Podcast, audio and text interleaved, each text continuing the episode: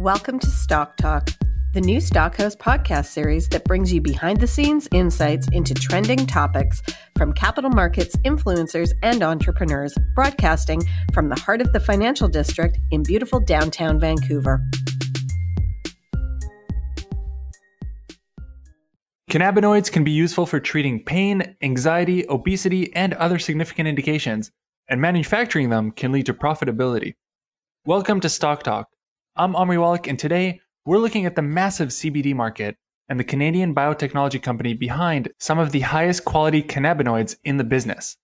That company is Willow Biosciences Inc., which has been developing its pharmaceutical grade plant derived cannabinoids for a variety of markets, including pharmaceutical, health and wellness, and of course, CPG.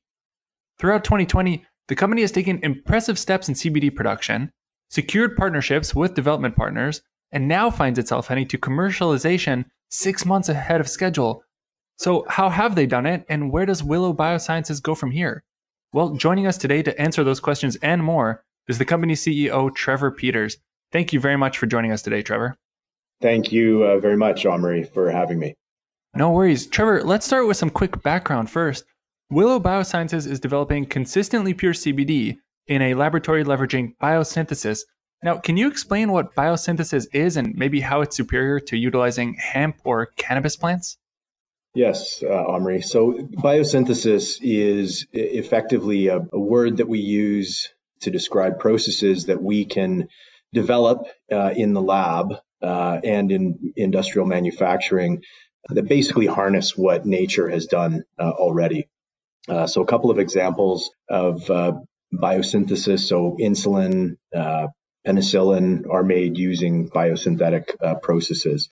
Uh, essentially, our concept around how we manufacture is the same uh, there. We use uh, a host organism called uh, yeast. Uh, which essentially we engineer to produce exactly what, in this instance, the cannabis plant does. so, if you think of a cannabis plant, um, it produces leaves, stalks, many other things. Um, and really only a small part of that plant uh, is harvested uh, ultimately for a cannabinoid, uh, and the rest is thrown away as biomass waste. Uh, one of the ways in which our process is superior is we don't have that waste associated with growing the plant. We have uh, essentially a targeted uh, manufacturing process that only produces the cannabinoid and nothing else. so a, a much lower waste, much lower cost uh, process because we're able to target exactly what we want uh, to produce. And that's one of the key advantages of biosynthesis, uh, overtaking uh, what is directly given to us in nature. Now, looking at the general market, you know, we've seen the prices for CBD, which is one of the main things you produce, are starting to come down. Do you see the company being able to make money when you go into full scale production?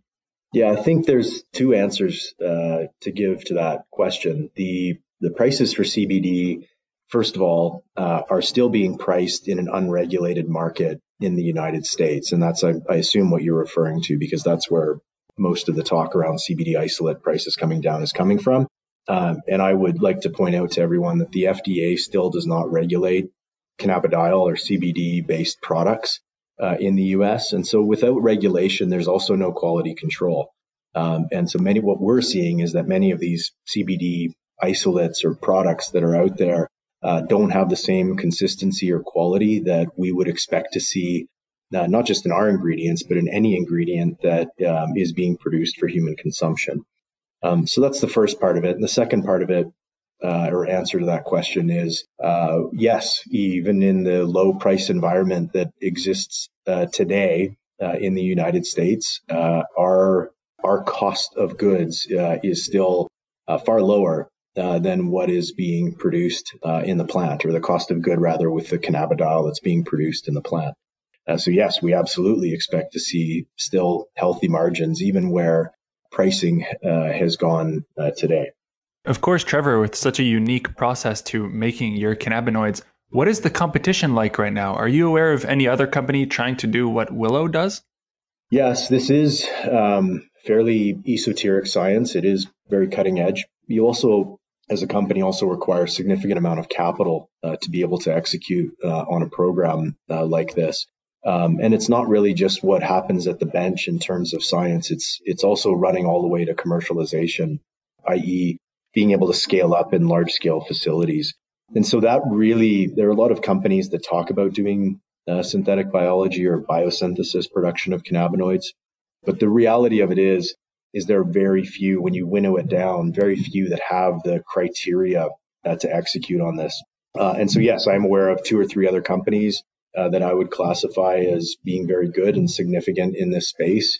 Uh, companies like uh, Demetrix in the Bay Area near us, uh, Amyris as well in the Bay Area, uh, two companies that are I would classify as very strong on the science side, and uh, I'm not sure about their funding, but I, I do know they they have uh, capital to deploy and execute on these types of programs. So th- those are the types of companies that I would say are um, are good uh, in this uh, in this space, but it's very few. It's not like there's half a dozen or more that will successfully accomplish this. And of course, we touched on this at the top, but CBD is just one of many cannabinoids out there. Do you see Willow producing other cannabinoids other than CBD? Oh, absolutely. Uh, what's unique about what we our uh, technology is it's really a platform.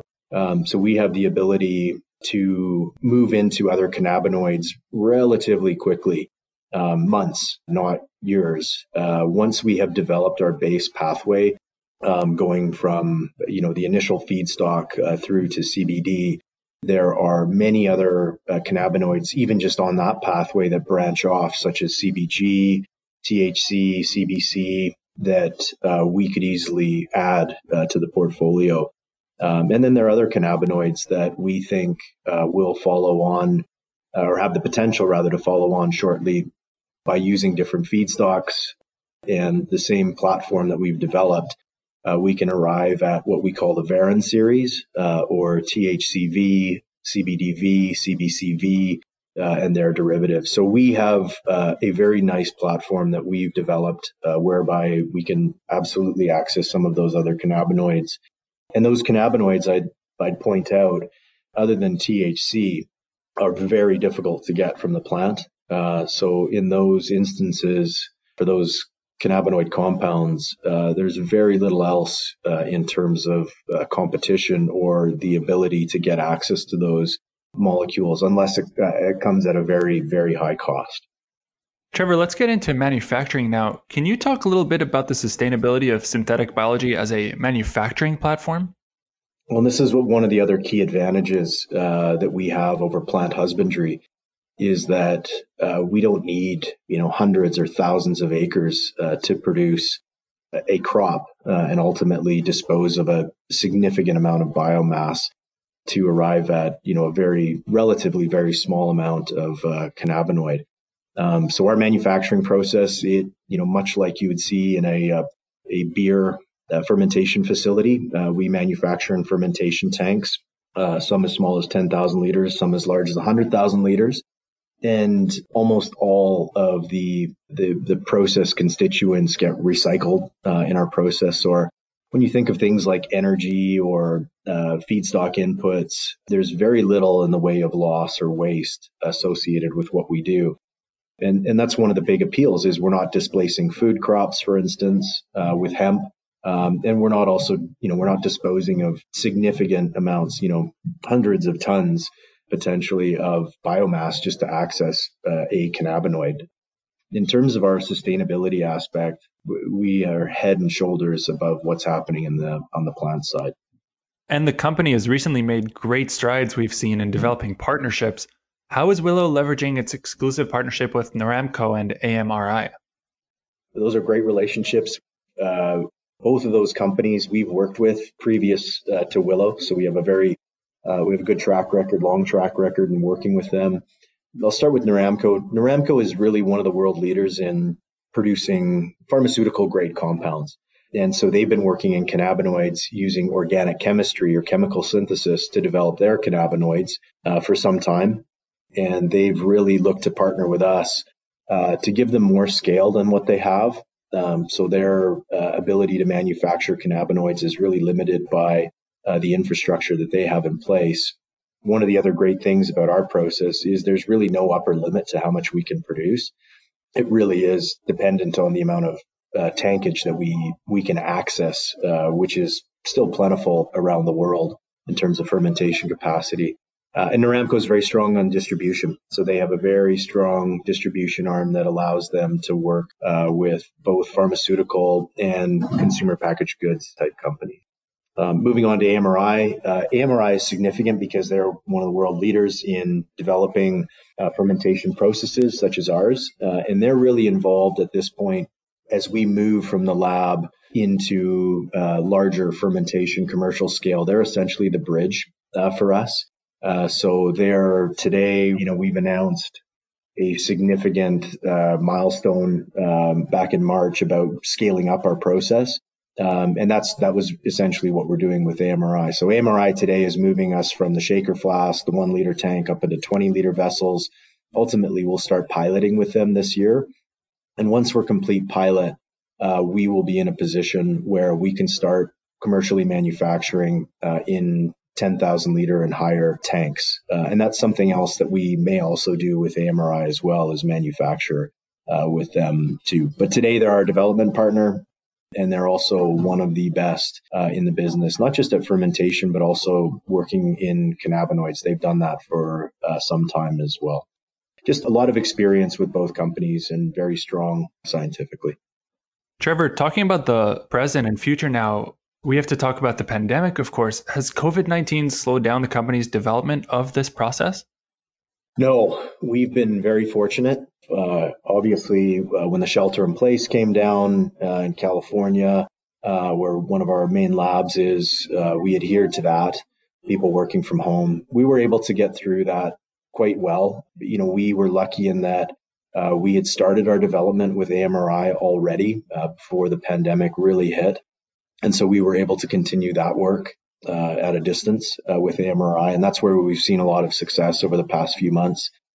With uh, the shelter in place and other restrictions beginning to lift, um, our labs are are great. Everybody wears PPE anyway, um, and so just being able to stagger shifts and keep keep physical distancing uh, isn't hard for us to do. Um, and so, no, we've not seen any slowdown uh, in terms of our our development. In fact, um, if anything, we have high expectations that we may even be able to pull some of our timelines forward still. And financially, of course, the company is in a strong position with 16 million in the bank as reported in your Q1. Will that get you to commercialization, do you feel? Yes. So when we set out uh, initially to raise capital uh, last year, we raised enough to give us a two plus year run rate and that really coincides with the amount of uh, time we need to get our process to commercialization. So we expect that uh, by this time next year, uh, that we will be uh, producing at commercial scale, so large large scale quantities, uh, which will earn enough revenue to get us into uh, a cash flow positive type situation. Finally, Trevor, before we wrap up for today, for investors interested in Willow Biosciences, can you please tell us about the company's corporate structure? Yeah, the and I mentioned this earlier. So we raised $37 million on our Go Public event uh, last year. Uh, I would point out that management and directors put in 5.5 million uh, of that. And then we have a large shareholder in Tuatara Capital, one of the more sophisticated cannabis investors uh, in the world, uh, if not the most sophisticated. Uh, and they put $20 million into that $37 million financing. Uh, and they also have one uh, representative on the board. So the, the stock is fairly tightly held. Management, uh, directors, insiders, including Tuatara, we own, I think, somewhere between 40 and 50% of the stock. Uh, and then we're fairly tightly held beyond that. We've got a very strong and supportive shareholder base that go beyond that. So we've got a fairly tight float for a company of our size. That's not unexpected and that's that's really all I'll say to the uh, the company's corporate structure, and make sure everybody understands that management directors, our main shareholder, have a lot at stake here. We've tied ourselves to the company's success. Well, good luck, and Trevor, thank you very much for the insight, and thanks for joining us today. Yeah, really, really appreciate the time. We've been speaking with Trevor Peters, the CEO of Willow Biosciences. I'd like to thank him once again, of course, for taking the time to join us today on Stock Talk to discuss the leaps Willow is making in CBD and other cannabinoid production and where the market is headed. I'm Omri Wallach for Stockhouse Media, and this has been your latest Stock Talk. Thanks for listening. Just a reminder to follow us on social media at Stockhouse for the latest updates on all your favorite public companies in North America. For more in depth coverage, industry news, and to connect with our active investor community, you can visit our website at stockhouse.com. Also, don't forget to visit our new and improved Stockhouse Deal Room on site for unique and exclusive private placement opportunities only available on stockhouse.com.